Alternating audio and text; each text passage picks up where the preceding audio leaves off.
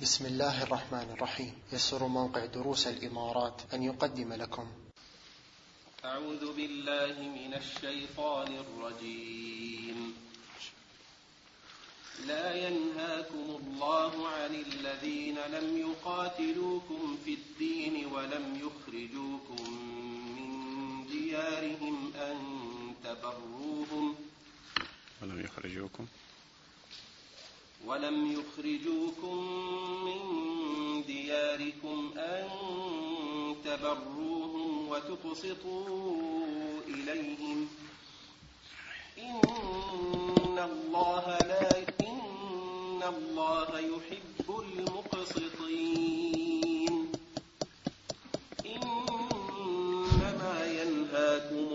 الله عن الذين قاتلوكم في الدين وأخرجوكم من دياركم وأخرجوكم من دياركم وظاهروا على إخراج إخ على إخراجكم أن تولوهم ومن يتولهم فأولئك هم الظالمون. أحسنت. بسم الله الرحمن الرحيم. إن الحمد لله نحمده ونستعينه ونستغفره ونعوذ بالله من شرور أنفسنا ومن سيئات أعمالنا. من يهده الله فلا مضل له ومن يضلل فلا هادي له.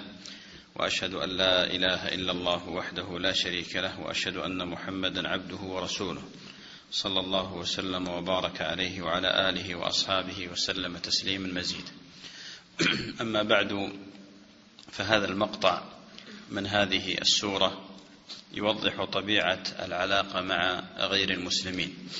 ذلك أن السورة فيها بيان الحال التي كان عليها المسلمون بين المشركين ونهي الله جل وعلا لهم بتولي المشركين. فالله تعالى نهى المؤمنين أن يتولوا المشركين. وبين جل وعلا أن للمسلمين في إبراهيم أسوة حسنة وقدوة حسنة في قضية التعامل مع هؤلاء المشركين المعاندين الذين يحاربون الله ورسوله. ثم جاء هذا المقطع ليوازن وليضبط وليرشد قضية التعامل لأن من الناس من قد يشط به الفكر والاعتقاد فيخرج عن منهج الله جل وعلا في قضية التعامل. فلما جاءت الآيات الأولى في قضية التعامل مع الكافرين قد كانت لكم أسوة حسنة في إبراهيم والذين معه إذ قالوا لقومهم إنا براء منكم ومما تعبدون من دون الله كفرنا بكم وبدا بيننا وبينكم العداوة والبغضاء أبدا حتى تؤمنوا بالله وحده. إلا قول إبراهيم لأبيه لأستغفرن لك وما, وما لأستغفرن لك وما أملك لك من الله من شيء. هذه الآيات وما بعدها كلها في الحقيقة تثير في المسلم أشياء كثيرة تجاه الكافرين. وهنا جاء الترشيد والضبط لعلاقة الإنسان مع غير المسلمين. فبين جل وعلا بأن العلاقة مع الكافرين على قسمين علاقة بر وصلة وتواصل وتعامل جيد وعلاقة قطيعة. أما العلاقة الأولى فهي نهي الله جل وعلا عباده فهي عفوا. أما العلاقة الأولى فهي بيان ربنا جل وعلا بأنه لا ينهى عباده المؤمنين من التواصل مع الكافرين الذين لا يحاربون المسلمين. قال عز وجل لا ينهاكم الله عن الذين لم يقاتلوكم في الدين يعني لأجل الدين لأجل الدين. كأن هذا ملحظ على أن القتال على نوعين قتال قد يكون لأجل الدين وقتال قد يكون لأجل الدنيا. لا ينهاكم الله عن الذين لم يقاتلوكم في الدين ولم يخرجوكم من دياركم أن تبروهم وتقسطوا إليهم إن الله يحب المقسطين. أن تبروهم البر هي هو الصلة. أن تبروهم الصلة والعطف والتواصل. هذا كله مأذون فيه. ولذلك جاءت أسماء إلى النبي صلى الله عليه وآله وسلم وقالت يا رسول الله إن أمي أتتني وهي واصلة وكانت مشركة.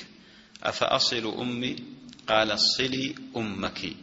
فهذا نص قاطع على أن المسلم له أن يتواصل مع غير المسلمين من خلال الهدايا ومن خلال الوصايا ومن خلال يعني العلاقات التجارية والعلاقات الدنوية هذا مما لا بأس به.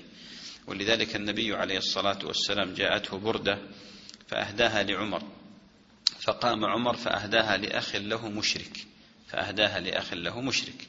ولا يخفاكم ما جاء في سورة لقمان قول الله جل وعلا وإن جاهداك على أن تشرك بي ما ليس لك به علم فلا تطعهما وصاحبهما في الدنيا معروف واتبع سبيل من أناب إلي فإذا وصل الحال في المشركين خاصة من لك بهم رحم كوالد ووالدة وأخ وولد مثلا.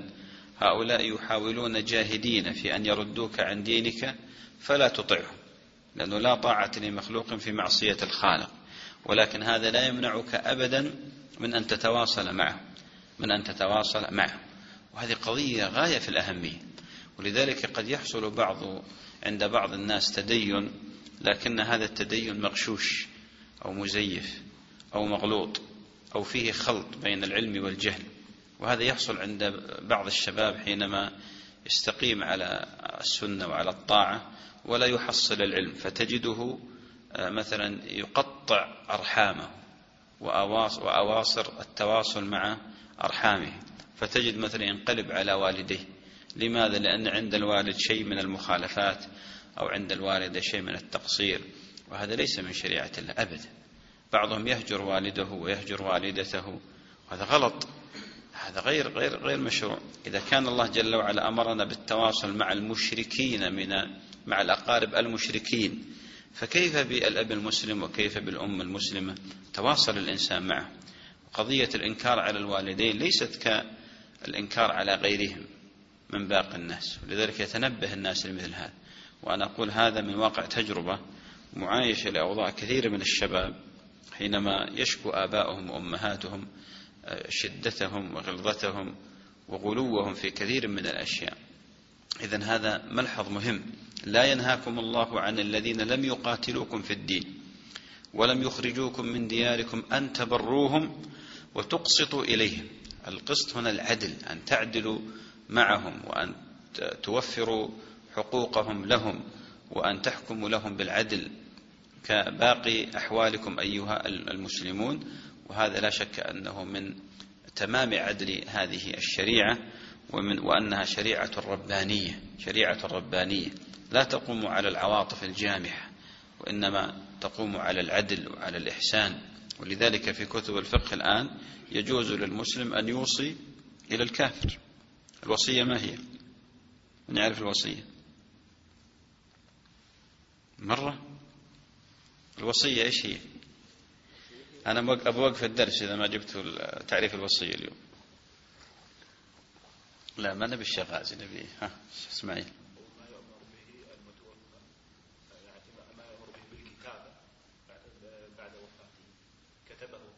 أي. أحسنت. يعني جبت معناها جزاك الله خير. أنقذتهم إسماعيل. طيب. المال الذي يوصي به الإنسان على أنواع. عندنا الهدية. ما هي الهدية؟ الهدية هو المال يعطيه شخص لآخر من باب التحبب والتودد إليه. الهبة هي أخت الهدية أو هي الهدية. الهبة أن يقوم شخص فيهب مالا له في الحياة. يعني يقول يا فلان أعطيتك السيارة هذه. ها؟ هذه هبي هذه هبة تسمى هبة. العطية قالوا العطية هي الوصية في مرض الموت. يسمى المرض المخوف عند الفقهاء يسمونه عطية عطية المريض. ولذلك قالوا عطية المريض كالوصية لا ينفذ إلا الثلث منها. والوصية هي أن يوصي لآخر بمال ولكن لا ينفذ إلا بعد وفاته إلا بعد وفاته. فهذا هذا التقسيم. ولذلك قالوا المسلم له أن يوصي للكافر حتى ولو كان حربيا حتى ولو كان حربيا. وقد حكى الإجماع غير واحد من أهل العلم على هذا. وللمسلم أن يقبل هدية الكافر وصية الكافر ولو كان حربيا. وللمسلم أن يهب أن أن يهدي للكافر وأن يهب له وأن يهب له. وعلى هذا نصوص كثيرة في الكتاب والسنة. في الكتاب طبعا عمومات وفي السنة يعني جاءت نصوص خاصة تشير إلى إلى هذا. لا ينهاكم الله عن الذين لم يقاتلوكم في الدين ولم يخرجوكم من دياركم أن تبروهم. وتقسطوا إليهم إن الله يحب المقسطين. هنا في هذه الآية بيان صفة من صفات الله جل وعلا. ما هي؟ صفة المحبة لله جل وعلا. هذه صفة ثابتة لله جل وعلا. فالله تعالى من صفاته المحبة. لكن لا يجوز تكييف المحبة ولا يجوز آه، تمثيلها وإنما نثبتها لله جل وعلا من غير تكييف من غير تمثيل من غير تحريف من غير تعطيل. هذه لله جل وعلا. والنصوص في الكتاب والسنة كثيرة في إثبات صفة المحبة لله جل وعلا. إن الله يحب المقسطين. المقسط هنا العدل. المقسطين العادلين. فالله تعالى يحب أهل العدل. ولذلك ينبغي للإنسان أن ينزع إلى ما يحب الله جل وعلا. فالله تعالى يحب المقسطين يحب المتقين يحب الصابرين. هذه كلها مما يحبه الله جل وعلا. وعلى الإنسان أن ينزع إلى ما يحبه الله وأن يميل إلى ما يحبه الله وأن يتلبس بكل ما يحبه الله جل وعلا. إذن هذه العلاقة الأولى وهي علاقة تواصل علاقة آه، يعني علاقة آه، تجارة علاقة صلة علاقة إحسان أيضا إليهم من خلال العدل الذي يوفره المسلم لغير المسلمين وقد ضربت آه، ضرب المسلمون أروع الأمثلة في قضية العدل مع غير المسلمين في قضية الإنصاف في قضية التواصل في قضية إيصال النفع إليهم. تاريخ الإسلام مليء بهذا ولله الحمد والمن ثم جاءت مرحلة عفوا جاءت الحكم الثاني جاء الحكم الثاني في بيان التعامل مع الذين يقاتلوننا ويخرجوننا من ديارنا. قال عز وجل إنما ينهاكم الله عن الذين قاتلوكم في الدين وأخرجوكم من دياركم. أن وظاهروا على إخراجكم أن تولوهم ومن يتولهم فأولئك هم الظالمون. هذه الآية في حال المسلمين مع قريش. فقريش قامت فقاتلت أصحاب النبي صلى الله عليه وآله وسلم وأخرجوهم من ديارهم وظاهروا على إخراجهم.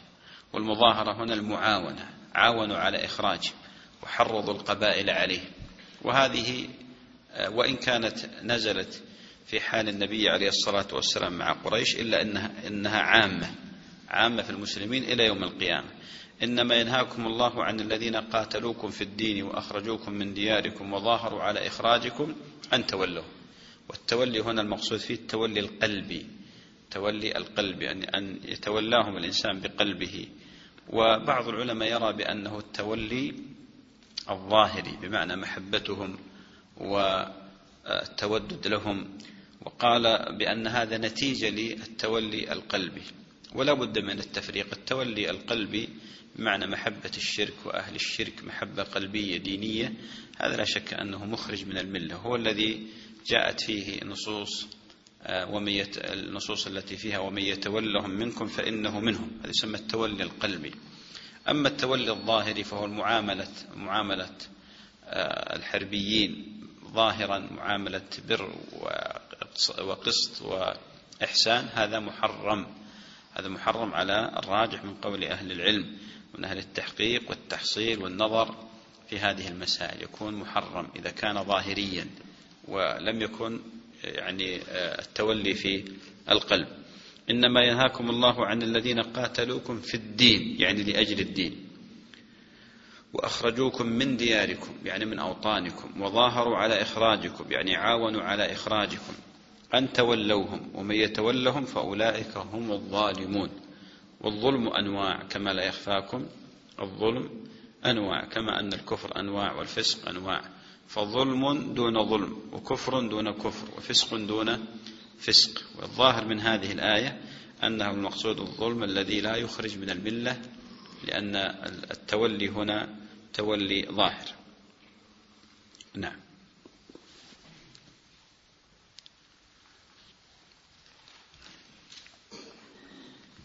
أعوذ بالله من الشيطان الرجيم.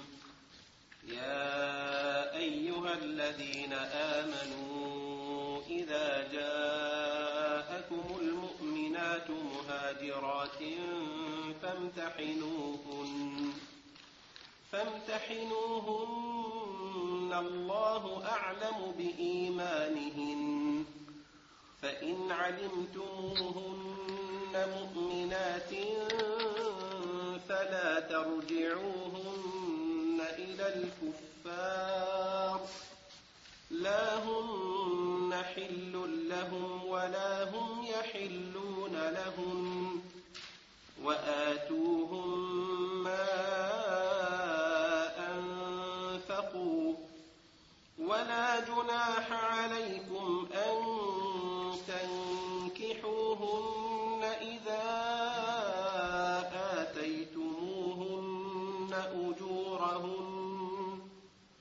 ولا تمسكوا بعصم الكوافر واسألوا ما أنفقتم وليسألوا ما أنفقوا. ذلكم حكم الله يحكم بينكم. والله عليم حكيم. وإن فاتكم شيء أزواجكم إلى الكفار فعاقبتم فعاقبتم فآتوا الذين ذهبت أزواجهم مثل ما أنفقوا. واتقوا الله الذي أنتم به مؤمنون. يا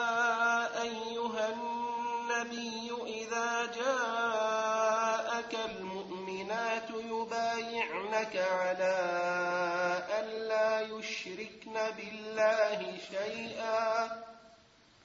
على ألا يشركن بالله شيئا ولا يسرقن ولا يزنين ولا يقتلن أولادهن ولا يأتين ببهتان يفترينه بين أيديهن وأرجلهن.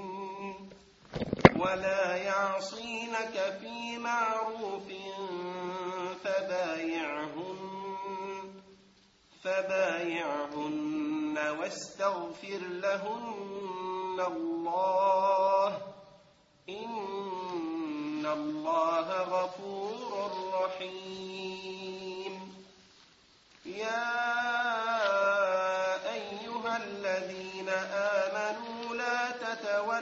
قوما غضب الله عليهم قد يئسوا من الآخرة كما يئس الكفار من أصحاب القبور. حسب آه هذا المقطع وهو قول الله جل وعلا يا أيها الذين آمنوا إذا جاءكم المؤمنات مهاجرات فامتحنوهن ذكرنا في أول السورة بأن من أسماء السورة سورة الامتحان. قلنا بأن للسورة أربعة أسماء الممتحنة والممتحنة والامتحان والمودة. هذه أربعة أسماء لهذه السورة. وذكرنا بأن الامتحان هنا جاء في هذه الآيات وهي أن ما حصل في صلح الحديبية. من العهد والعقد الذي كان بين النبي عليه الصلاة والسلام وبين قريش وكان يمثل قريش في كتابة العقد من هو سهيل بن عمرو. فمن ضمن بنود الاتفاقية أو العقد أو صلح الحديبية أنه إذا جاء أحد من المشركين مسلما ودخل بين المسلمين فيجب على النبي صلى الله عليه وآله وسلم أن يرده إليه. وإذا جاء رجل من المسلمين مرتدا إلى قريش فلا يردونه. فوافق النبي صلى الله عليه وآله وسلم على هذا الشرط رغم أنه شرط جائر وظالم. لكن النبي عليه الصلاة والسلام وهو الإمام الأعظم لهذه الأمة رأى بأن من المصلحة أن يقبل بهذا الشرط وذلك للمصالح الكثيرة والعوائد الأثيرة التي ستعود على المسلمين بعد ذلك. ولا يخفاكم ما حصل من آه، مناقشة عمر للنبي عليه الصلاة والسلام خاصة وأن هناك مشاهد عاطفية أثرت في الصحابة. فلما كتب النبي صلى الله عليه وسلم العقد مع سهيل بن عمرو أتى ولد سهيل واسمه أبو جندل. في تلك اللحظة يرسف في قيوده هاربا من مكة لاجئا إلى المسلمين. فقال سهيل بن عمرو يا محمد هذا أول الشرط أو أول العهد. فهنا موقف مؤثر. فأبو جندل يقول للصحابة وللنبي عليه الصلاة والسلام كيف ترجعونني وأنا أتيتكم مسلما وهربت بديني؟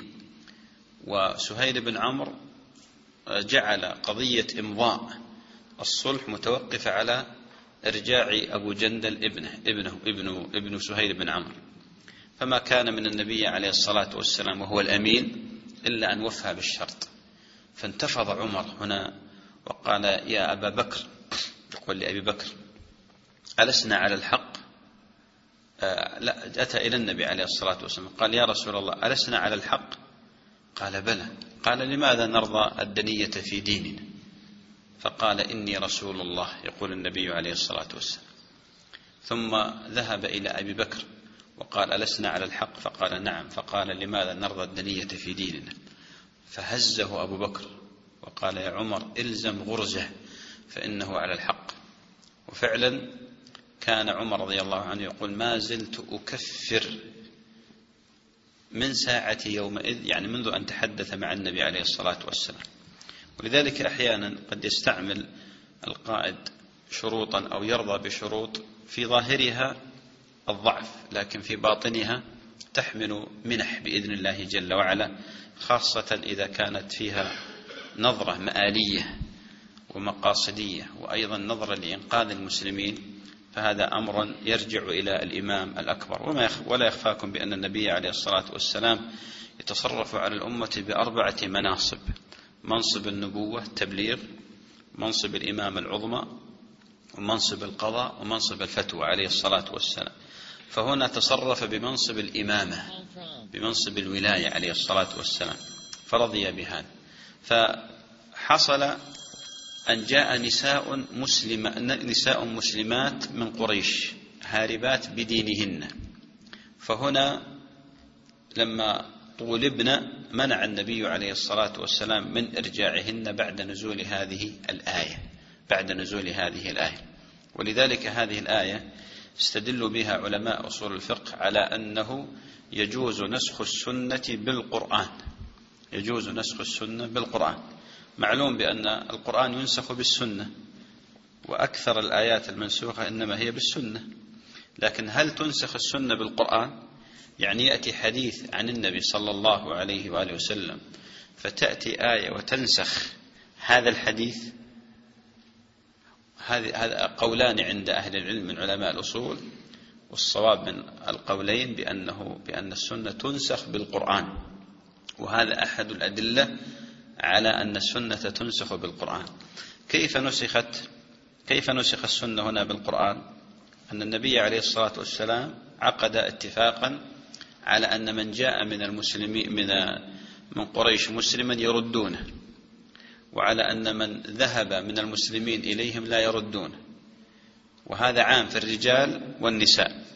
فجاءت الآية تنهى عن إرجاع المسلمات إلى الكفار بعد الامتحان بعد الامتحان بعدما يمتحنوهن يمتحنونهن لا يجوز إرجاعهن إلى الكفار. فدل هذا على نسخ إرجاع النساء المؤمنات إلى الكفار النساء المسلمات إلى الكفار. يا أيها الذين آمنوا إذا جاءكم المؤمنات. يا أيها الذين آمنوا سبق بيان بأن هذا النداء ينبغي للإنسان أن يصغي سمعه له وأن يتنبه له جيدا لأنه مخاطب. فأنت مخاطب يا أيها الذين آمنوا إذا جاءكم المؤمنات.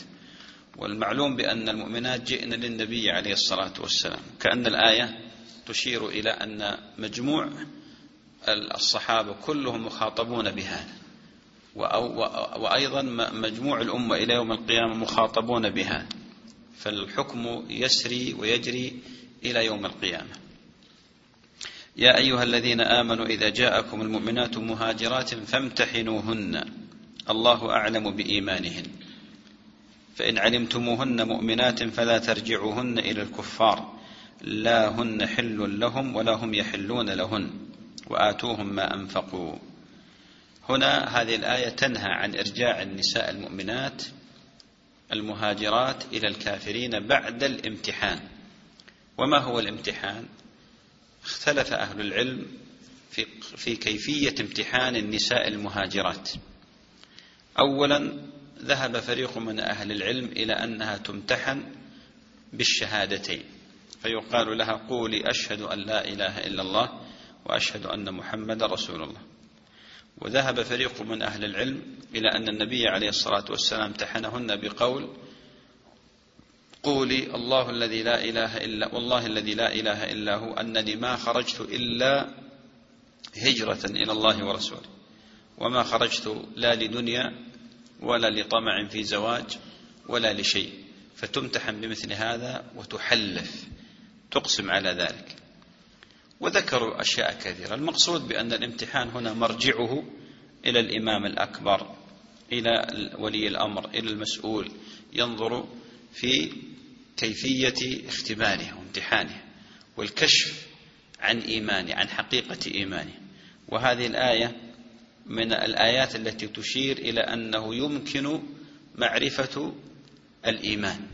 يعني يمكن أن يعرف الإيمان أن في صدر هذا الإنسان إيمان.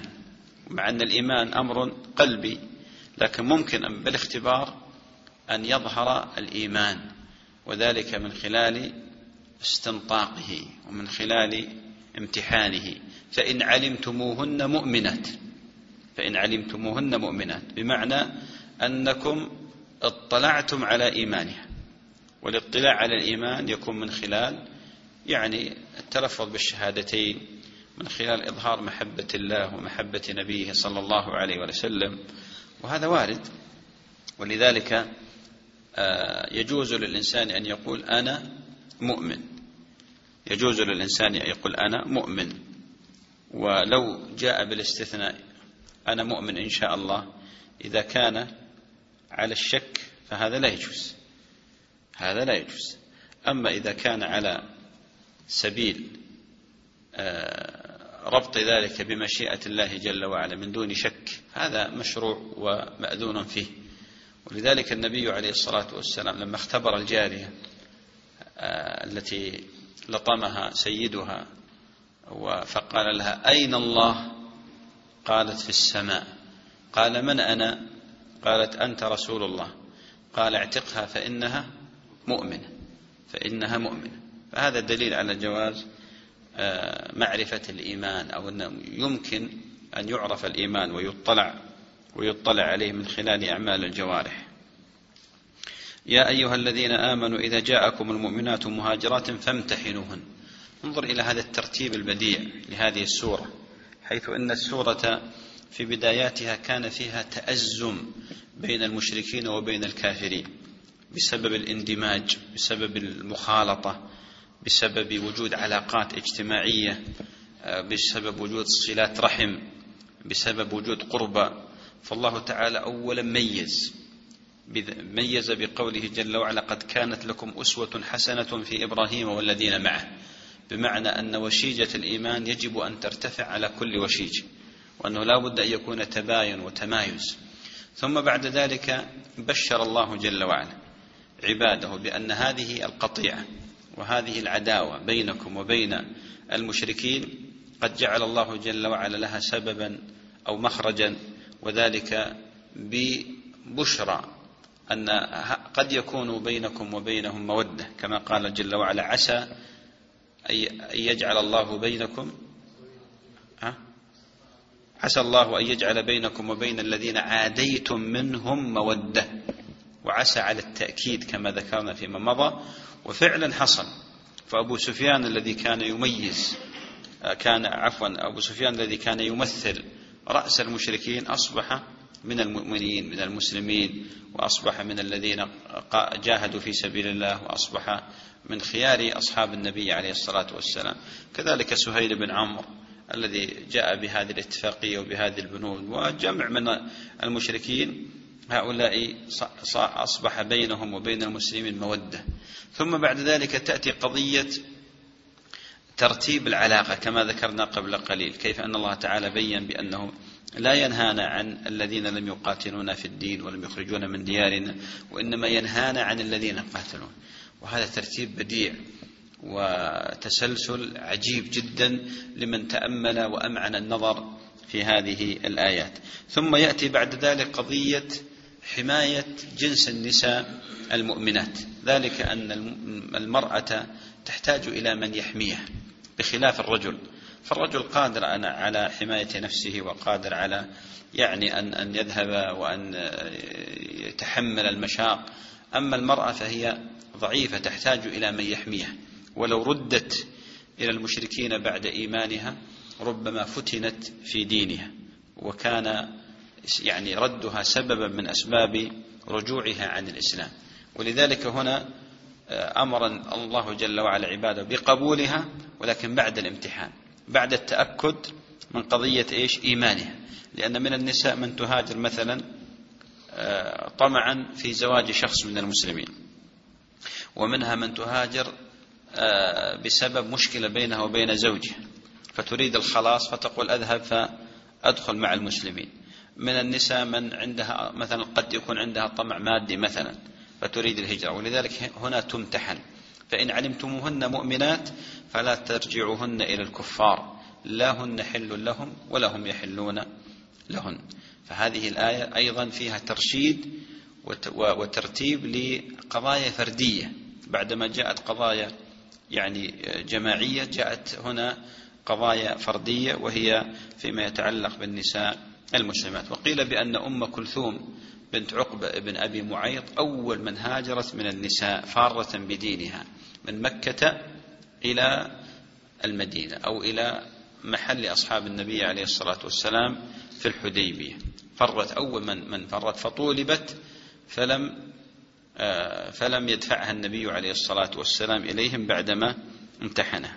ثم قال عز وجل لا هن حل لهم ولا هم يحلون لهن. هذه الآية نص ظاهر في أن المرأة المسلمة لا تحل لزوجها الكافر. في أن المرأة المسلمة لا تحل لزوجها الكافر سواء كان كفره كفر آه، سواء كان كتابيا أو وثنيا. سواء كان كتابيا أم وثنيا. فلا تحل المرأة أن تكون تحت كافر من أي ملة كان. وأما الرجل فيجوز له أن ينكح الكتابية ولكن لا يجوز له أن ينكح الوثنية المشركة الوثنية. لا هن حل لهم ولا هم يحلون لهن. وآتوهم ما أنفقوا وآتوهم ما أنفقوا. يعني بعدما اختبرتم هؤلاء النساء النسوة وتبين لكم أنهن مؤمنات لا يجوز إرجاعهن إلى الكفار لأنهم لأنهن لا يحلون لهم ولا هم يحلون لهن وآتوهم ما أنفقوا. بمعنى يعطى زوجها إن كانت ذات بعل يعطى ما أنفق عليها من المهر وغيرها من أمور الزواج. يدفع إليه. كم صرفت عليها مثلا كم دفعت لها؟ فيعطى يعطيه يقوم مثلا من يريد الزواج بها أو يعطى من بيت مال المسلمين لأنها لا تحل لهم. ثم قال عز وجل ولا جناح عليكم أن تنكحوهن إذا آتيتموهن أجورهن. ولا جناح عليكم أن تنكحوهن إذا آتيتموهن أجورهن. في, في هذا إشارة إلى أن إلى أن إسلام المرأة يقطع العلاقة بينها وبين زوجها. وهل تنقطع العلاقة مباشرة أم هناك تفصيل؟ الجواب بأن فيها تفصيل. فالمرأة إذا أسلمت ولم يسلم زوجها الكافر فتمهل إلى آخر العدة على أحد الأقوال. إلى آخر العدة. فإن أسلم وإلا فسخ النكاح بينهم. بمعنى أنها تبقى فترة العدة تنتظر زوجها تدعوه إلى الإسلام تدعوه إلى الإسلام. فإن أسلم وإلا لها الحق في الاقتران بزوج آخر من المسلمين. لكن يشكل علينا هنا قصة قصة زينب بنت النبي صلى الله عليه وآله وسلم مع زوجها أبي العاص ابن الربيع. أبو العاص ابن الربيع زوج زينب بنت النبي عليه الصلاة والسلام. أسر في بدر. أسر في بدر. فجاءت زينب بقلادة لأمها خديجة رضي الله عنها. تفتدي بها زوجها. فلما رأى النبي صلى الله عليه وسلم القلادة رق لها رقة شديدة عليه الصلاة والسلام. فتذكر خديجة وتذكر زوجته الأولى.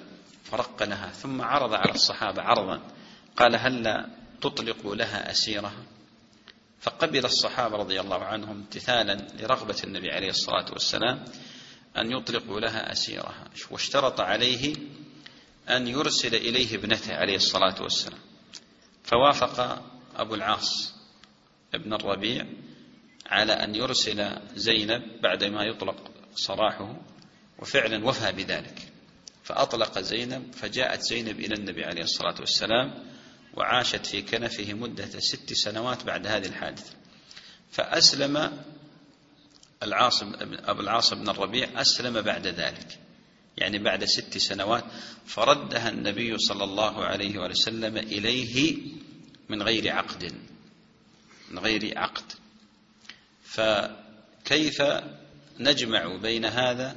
وبين ما ذكرناه قبل قليل من كلام جمهور أهل العلم بأن المرأة إذا أسلمت تبقى مدة العدة ثم بعد ذلك إن رغبت في الزواج تزوجت لأن العقد ينفسخ بينها وبين زوجها. خلاصة المسألة المسألة خلافية والخلاف فيها طويل جدا وقد أطال ابن القيم النفس في هذه المسألة في أكثر من موضع من كتبه. والخلاصة الجمع بين ذلك بين هذه بين هذا الدليل وما وما ذكر من قول الله جل وعلا لا هن حل لهم ولا هم يحلون لهن وآتوهم ما أنفقوا ولا جناح عليكم أن تنكحوهن إذا آتيتموهن أجورهن. قالوا الجمع بأن العقد يبقى قائما إذا رضيت هي بمعنى إذا رغبت في الانتظار وإلا حدها حده الشرعي معها العدة. بمعنى أن في فترة العدة ليس لها أن تقترن بغيره ويجب عليها أن تنتظر. وما بعد ذلك فهو راجع إلى رغبته. فإن أحبت الانتظار انتظرت وعلى هذا يحمل فعل زينب وفعل أيضا النبي عليه الصلاة والسلام حينما ردها إليه من غير عقد. وأما إذا رغبت بالزواج فلها ذلك بعد العدة. وبهذا تنتظم الأدلة الواردة في هذا الباب. قال لا هن حل لهم ولا هم يحلون لهن وآتوهم ما أنفقوا يعني من المهر وغيره ولا جناح عليكم ان أن تنكحوهن إذا آتيتموهن أجورهن. وهنا سمى المهر أجر. سمى المهر أجر. فالمهر يسمى أجرا ويسمى نحلة. ويسمى مهرا وله أسماء عديدة أسماء شرعية. قال ولا تمسكوا بعصم الكوافر واسألوا ما أنفقتم وليسألوا ما أنفقوا ذلكم حكم الله يحكم بينكم والله عليم حكيم. هنا الحديث عن حكم بقاء الرجل مع زوجته الكافرة. قبل قليل جاء النص القرآني يبين حكم هجرة المرأة المسلمة وتركها لزوجها الكافر. كيف أن الله جل وعلا بين بأن هذه المرأة لا تحل لهذا الكافر ولا هو لا يحل لها ويعطى ما أنفق ولها أن تتزوج بعد ذلك. ولكن الله جل وعلا قال ولا ولا جناح عليكم أن تنكحوهن إذا آتيتموهن أجورهن. ثم انتقل لبيان حكم بقاء المسلم مع زوجته الكافر. وقلنا بأن للمسلم أن ينكح الكتابية بنص آية سورة المائدة. وطعام الذين والمحصنات من الذين أوتوا الكتاب حل لكم. فالله تعالى أباح للمسلم أن ينكح الكتابية. وهم اليهود والنصارى. اليهود والنصارى والمجوس محل خلاف. هل هم أهل كتاب أم لا؟ خلاف طويل فيه. المقصود بأن هنا ولا تمسكوا بعصم الكوافر يعني لا تمسكوا بالمرأة المشركة الوثنية. فلا يجوز للمسلم أن يبقى مع زوجته الوثنية التي ليس لها كتاب ولا آه، تعتقد بشريعة إنما هي من عبدة الأوثان. ولا تمسك بعصم الكوافر. ولذلك لما نزلت هذه الآية طلق عمر زوجتين من زوجاته فتزوج إحداهما معاوية وتزوج الثانية صفوان بن أمية. طلقها طلق اثنتين مباشرة بعد نزول الآية لأن لأنهما بقيا في مكة وأبيا الإسلام وأبتا الإسلام ولذلك طلقهما عمر رضي الله عنه. ثم قال عز وجل واسألوا ما أنفقتم وليسألوا ما أنفقوا وهذه قضية من أهم القضايا وهي ما يسمى بترتيب العلاقات بين الدول والأمم والشعوب وهي أن هناك فيه تبادل والتبادل أنواع منه ما يتعلق بقضايا النكاح. فإذا الرجل آه، طلق امرأته الكافرة عليه أن يسأل من أراد الاقتران بها أو يسأل المسؤولين في البلد الآخر النفقة التي أنفقها عليه. وكذلك المسلم إذا جاءته المرأة مهاجرة فللكافر أن يسأل أيضا النفقة التي أنفقها عليها من المهر وغيرها وجميع الأمور المالية. وهذا من عدل الشريعة. وبيان بأن الإنسان كما له كما عليه أن يطالب بحقه كذلك أن يعطي حقوق الآخرين. واسألوا ما أنفقتم وليسألوا ما أنفقوا. ذلكم حكم الله يعني هذا حكم الله. يحكم بينكم الله عليم حكيم. ثم قال عز وجل وإن فاتكم شيء من أزواجكم إلى الكفار فعاقبتم فآتوا الذين ذهبت أزواجهم مثل ما أنفقوا واتقوا الله الذي أنتم به مؤمنون. هنا يبين جل وعلا أن الكافرين أو الكفار إذا أبوا أن يعطوا هذا المسلم حقه المالي الذي دفعه وأنفقه على هذه المرأة. ثم حصل عقوبة. العقوبة هنا قيل القتال. حصل أن المسلمين حصل بينهم وبين الكافرين قتال وغلبوهم هنا يأخذ يأخذ الرجل ما أنفق قبل توزيع الغنائم يعني يعطى نصيبه. صرف مئة ألف خمسين ألف يقال أين فلان؟ تعال خذ نصيبك. وهذه هي النفقة المهر وغيرها وغير وغير المهر الذي أنفقته على زوجك. وإن لم يحصل فينبغي أن يكون هناك تكافل اجتماعي. بمعنى يقوم المسلمون فيعطون المسلم ويعوضونه ما خسره وهذا لا شك أن فيه تعويض وفيه إيصال النفع إلى المسلم الذي خسر زوجة وخسر مالا. ولذلك الشريعة أبدا ما تجعل الإنسان في حرج دائم وفي ضيق مستمر بل تعوضه. وانظر إلى قول الله جل وعلا فآتوا الذين ذهبت أزواجهم مثل ما أنفقوا. واتقوا الله الذي أنتم به مؤمنون. اتقوا الله الذي أنتم آمنتم به ورضيتم بحكمه جل وعلا وأطعتموه فالله جل هو الذي يأمر بذلك هو الذي يأمر بذلك. وقيل فعاقبتم هنا المعاقبة المقصود فيها ما يحصل من التبادل من حيث حينما تذهب المرأة الكافرة إلى المسلمين أو تأتي المرأة المسلمة مرتدة إلى الكافرين فيحصل هنا نوع من من التبادل. ثم قال عز وجل يا أيها النبي إذا جاءك المؤمنات يبايعنك على أن لا يشركن بالله شيئا ولا يسرقن ولا يزنين ولا يقتلن أولادهن ولا يأتين ببهتان يفترينه بين أيديهن وأرجلهن ولا يعصينك في معروف فبايعهن واستغفر لهن الله. إن الله غفور رحيم. بعد آية الامتحان جاءت آية المبايعة. يا أيها النبي هنا خطاب إلى النبي صلى الله عليه وسلم. إذا جاءك المؤمنات يبايعنك يبايعنك والبيعة هي آه، أخذ العهد والميثاق على جملة من الأعمال. يبايعنك على ألا يشركن بالله شيئا. وهذه الآية تفيد على أن هذه المفردات الواردة فيها مما يجوز البيع عليها. ولا يقتصر عليها بل يجوز البيع على أشياء كثيرة منها الصلاة. النبي عليه الصلاة والسلام كان يبايع على الصلاة وعلى الزكاة يبايع على الجهاد يبايع على عدم الشرك وهكذا. إذا جاءك المؤمنات يبايعنك على أن لا يشركن بالله شيئا وهذا يدل على أن الشرك أعظم الذنوب. الشرك أعظم الذنوب. ولا يسرقنا السرقة معروفة. السرقة معروفة وهي أخذ شيء من حرزه. أخذ شيء من حرزه. وكل يعني شيء وكل حرز كل شيء له حرز خاص به. ولا يسرقنا. والسرقة من كبائر الذنوب. والدليل على أنها من الكبائر ما ترتب عليها من الحد وهو القطع. يقول عز وجل والسارق والسارقة فاقطعوا أيديهما جزاء بما كسب نكالا من الله. والله عزيز حكيم. جاء في الحديث الصحيح لعن الله السارق. يسرق البيضة فتقطع يده ويسرق الحبل فتقطع يده. واللعن هو الطرد والإبعاد عن رحمة الله. وغالبا ما يأتي اللعن مقرونا بالكبائر بالكبائر. ولا يسرقنا ولا يزنينا. والزنا معروف والزنا معروف. ولما قال النبي عليه الصلاة والسلام ولا يزنينا قالت هند بنت عتبة زوج أبي سفيان يا رسول الله أو تزني الحرة؟ قالتها على سبيل الاستغراب.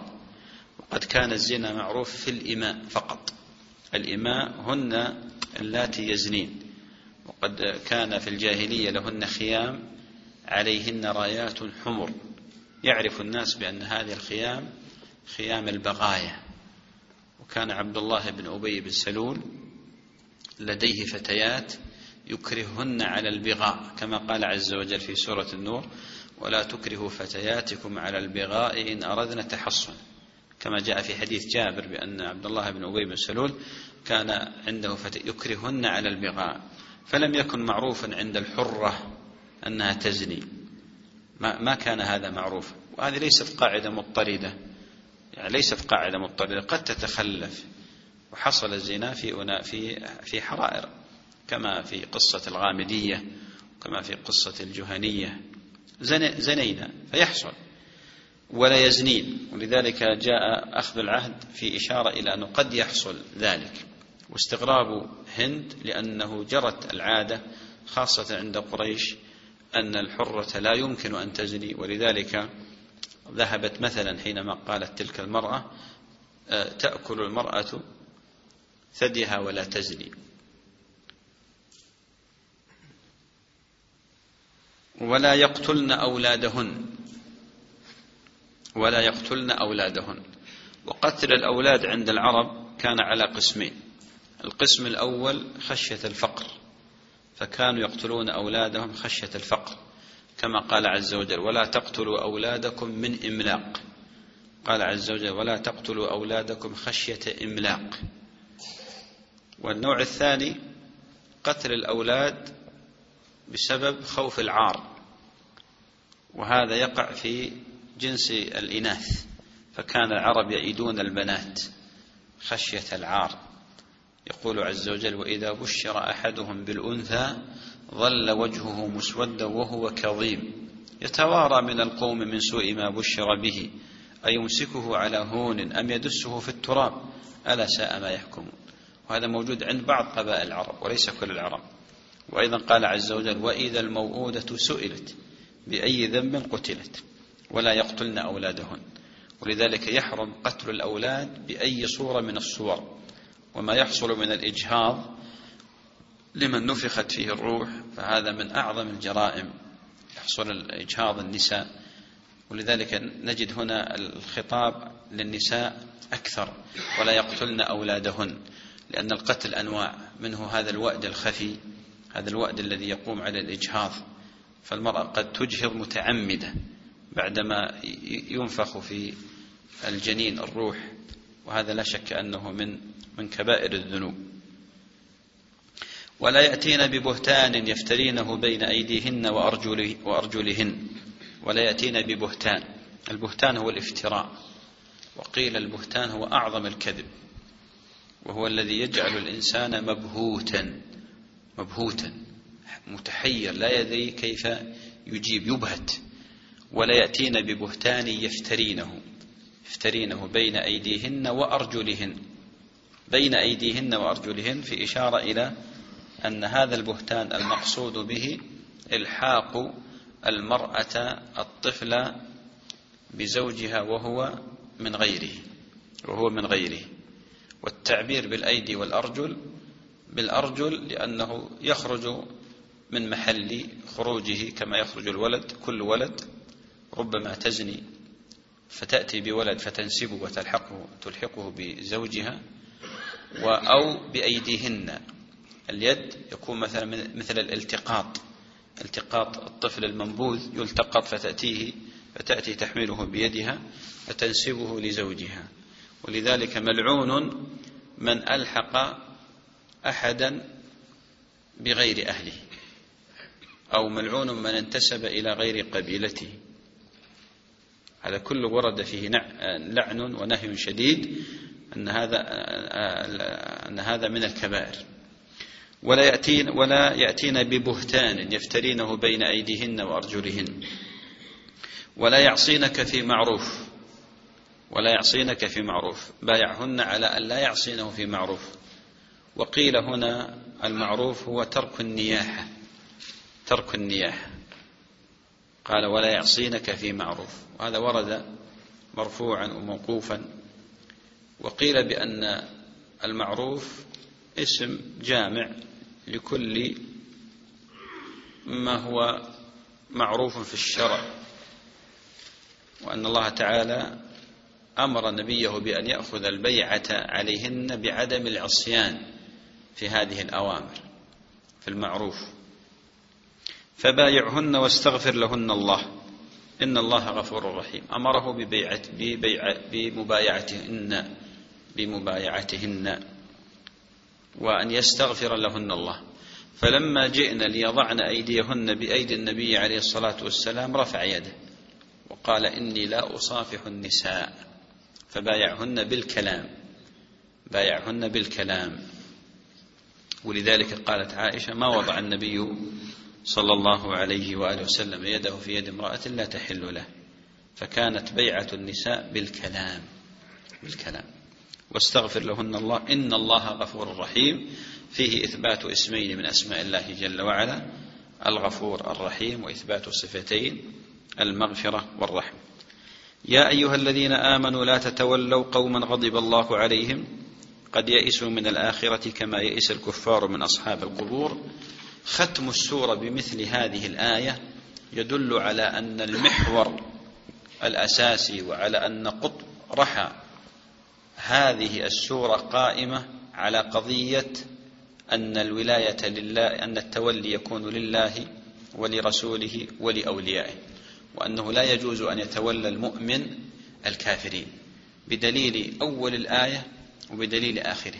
فأول الآية يا أيها الذين آمنوا لا تتخذوا عدوي وعدوكم أولياء.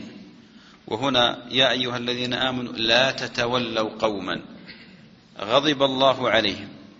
غضب الله عليهم. وهؤلاء هم الكفار. فهنا هذه الآية تحث وتشير إلى قضية ضرورة أن يعتني الإنسان بولائه وبقلبه. وأنه يكون لله ولرسوله ولأوليائه ولإخوانه المسلمين وأن لا يوالي الكافرين موالاة قلبية. وهذا لا يعني بالضرورة أبدا أنه لا يتعامل معهم أن نبهت على هذا. لأن لا حتى لا يفهم بعض الناس أن هذا فيه قطع للعلاقة مطلقا. لا هذه العلاقة الشرعية علاقة القلب. أما العلاقة الدنيوية والتعامل والتجارة والاستفادة من خبراتهم فهذا معروف. ولذلك النبي عليه الصلاة والسلام في أيام الهجرة لما هاجر استفاد من مشرك. خبرة من الخبرات الموجودة كانت عند عبد الله بن أريقط من, من بني الديل فكان الخريت استأمنه النبي عليه الصلاة والسلام في أخطر ظرف يمر عليه عليه الصلاة والسلام حينما هدد في سربه عليه الصلاة والسلام وأن المشركين وضعوا جائزة لمن يقتل النبي عليه الصلاة والسلام. ومع ذلك استفاد منه لأنه مأمون الجان. مأمون الجان. قد يئسوا من الآخرة كما يئس الكفار من أصحاب القبور. فهؤلاء الكافرين قد يئسوا من الآخر يعني من ثواب الآخرة. كما يئس الكفار من أصحاب القبور يعني كما يئس الكافرين من أصحاب القبور أنهم لا يعودون إلى الدنيا فقد ماتوا وانتقلوا إلى الدار الآخرة إلى الدار الآخرة. وبهذا تنتهي هذه السورة مع هذه الفصول العظيمة والتي نسأل الله جل وعلا أن ينفعنا وإياكم بما قلنا وبما سمعنا. إنه خير مسؤول. والله تعالى أعلم. صلى الله وسلم وبارك على نبينا محمد وعلى آله وأصحابه وعلى من تبعهم بإحسان. هنا سؤال يقول جاء في بعض الأحاديث أن النبي صلى الله عليه وسلم أهدى إليه بعض الكفار فلم يقبل هديته وأخبر أنه لم يقبل الهدية من الكفار. أنا لا أحفظ يعني شيء في هذا وإنما الذي أحفظه بأن النبي عليه الصلاة والسلام قبل هدايا الكفار فقبل هدية المقوقس ملك مصر حينما أهدى له آه، بغلة اسمها دلدل وأهدى له ماريا القبطية وأهدى له بردة وقبل هدايا عليه الصلاة والسلام من الكفار. هذا الذي أحفظه. وإن صح هذا فيكون من باب الزجر مثلا لأن هذا الكافر مثلا يكون محارب أو يكون آه، موارب مثلا أو أو كشف النبي صلى الله عليه وسلم عن خبيئة نفسه بالوحي مثلا. كم عدة المرأة إذا أسلمت وزوجها كافر؟ هي العدة التي يذكرها العلماء العدة عدة الطلاق عدة الطلاق هذا الذي يذكرونه. ولا يرون بأنها تستبرأ بحيض لا وإنما يقولون بأن عدة طلاق حتى تترك مساحة ومسافة للزوج الزوج في مراجعة نفسه. ما هو مصير الملائكة يوم القيامة؟ هل هم في الجنة؟ آه، الملائكة عموما خلق من خلق الله جل وعلا وفي الجنة في يوم القيامة هناك خزنة لجهنم عاذنا الله وإياكم من النار وهناك آه، خزنة للجنة وهناك ملائكة يطوفون على المؤمنين يخدمونهم وأما جبريل وميكال وإسرافيل فلم يأتنا نص. يمكن الجزم مثلا بأنهم باقون أو أنهم غير باقين فهذا عند الله جل وعلا والله أعلم. أشكل علي أنه يجوز للمسلم يتزوج الكتابية والزواج يقوم على المودة والرحمة والمسلم منهي عن مودة الكافرين والمشركين فكيف نجمع؟ سؤال جيد وأنا ذكرت فيما سبق أظن مدري في الدرس السابق والذي قبله بأن المحبة على قسمين محبة شرعية ومحبة طبيعية. فما يحصل بين الزوجين محبة طبيعية هذه لا علاقة لها بالمحبة الشرعية. فلو تزوج المسلم كتابية مثلا وأحبها محبة طبيعية كمحبة الزوج لزوجته المسلمة ومحبة الزوج لابنه مثلا محبة الرجل للطعام وللشراب وللطيب مثلا هذا محبة طبيعية. هذه لا علاقة لها بالمحبة الشرعية. المحبة الشرعية هي محبة المشرك لدينه محبة الكافر لكفره. هذا هو الذي نهي عنه المسلم. بالمناسبة الأخوان اللي ينصرفون الأسبوع القادم والذي بعده نتوقف لأن عندي سفر نتوقف مدة أسبوعين إن شاء الله. آه، هل يجوز أن أرقي أحدا وأن أقول اللهم إني أعيده أعيده بعزتك وقدرتك من شر ما يجد ويحاذر وأيهما أصح؟ قول الله المؤمن أو إيش؟ الله الموفق. الموفق ولا الموفق؟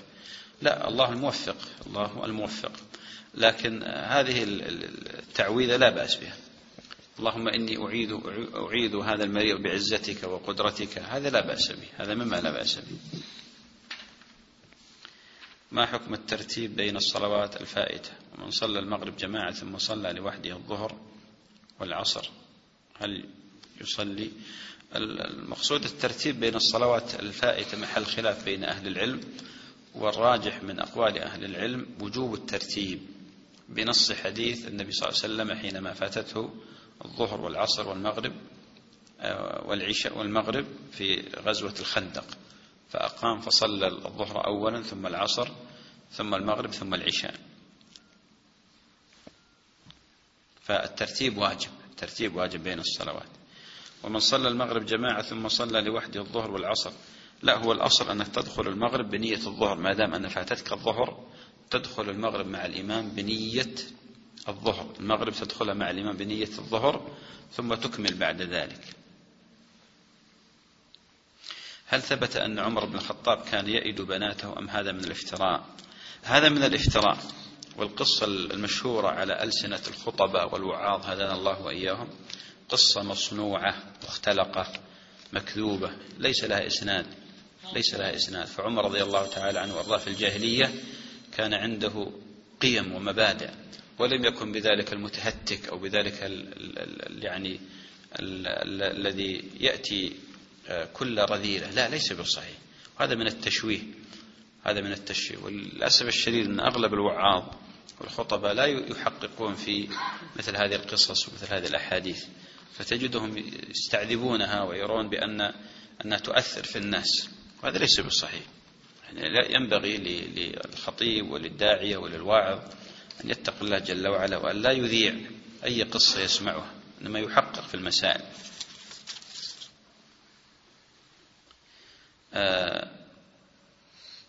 يكون معنى قوله تعالى فإن علمتموهن مؤمنات محمولا على الظن الراجح أو الغالب يعني هذا مما يمكن أن يقال بأنه محمول على الظن الراجح أو الغالب لكن هذا فيه كشف أيضا. قول النبي عليه الصلاة والسلام اعتقها فإنها مؤمن فيمكن الكشف عن إيمان الشخص مثلا من خلال أعماله من خلال أعماله ومن خلال أفعاله. ما حكم الترتيب في قراءة القرآن أثناء الصلاة؟ هل يجب الترتيب أم لا؟ إذا كان المقصود ترتيب السور فلا يجب لا يجب لكنه يستحبه أهل العلم استحبابا. فمثلا يقرأ في الركعة الأولى بعما يتساءلون في الركعة الثانية مثلا بسورة النازعات مثلا. ولو أنه قرأ النازعات في الركعة الأولى ثم قرأ عما يتساءلون في الركعة الثانية لا حرج. لأن ثبت أن النبي عليه الصلاة والسلام قدم سورة على سورة. هل تستفتح كل الصلوات بدعاء الاستفتاح حتى صلاة الجنازة؟ لا بالنسبة لصلاة الجنازة لا تستفتح بدعاء الاستفتاح وإنما يبسمل مباشرة ويقرأ الفاتحة بعد التكبير الأولى لأن تكبيرات هي هي تكبيرات وليست يعني هي تسمى صلاة لكنها في معنى الصلاة هي تكبيرات. أما باقي الصلوات فيستفتح. جميع الصلوات يستفتح ما عدا صلاة الجنازة. هذا ضابط يحفظه طالب العلم. الفرائض والنوافل وصلاة العيدين واستسقاء والكسوف كلها يستفتح فيها. كلمة منكم عن يوم عاشوراء تاسوعة وعاشوراء. نعم أحسنت. يوم عاشوراء يوافق يوم الخميس القادم. صيامه مسنون. والسنة أن يتقدم أن يقدم أيضا آه، صيام يوم عاشوراء بصوم يوم تاسوعة. قول النبي عليه الصلاة والسلام لأن بقيت إلى قابل لأصومن التاسعة هل الذي يسب الدين ولا ولم يتب كافر وما حكم زوجته؟ تنتظر أم تعتد؟ هذه مسائل تعرض على القضاء ولا يصلح فيها فتاوى العامة هكذا. سب الله أو سب الرسول أو سب القرآن أو سب الدين كفر. لكن أحيانا قد لا يكفر الشخص إما لكونه جاهلا جهلا يعذر به أو متأولا أو مكرها أو مثلا يكون مجنونا أو يكون مثلا آه، مما آه، يطرأ عليه جنون وإغماء مثلا فيبدر منه هذا فينظر. فلا يمكن أن يقال بأنه هو الفعل كفر أو القول كفر لكن القائل لا بد أن ينظر إليه وهذا يعرض على القضاء يعرض على القضاء ولا يمكن أن يفتى به مثل هذه في مثل هذه المجالس العامة. لا يمكن بل هذا يعرض على القاضي. والله أعلم. صلى الله وسلم على نبينا محمد.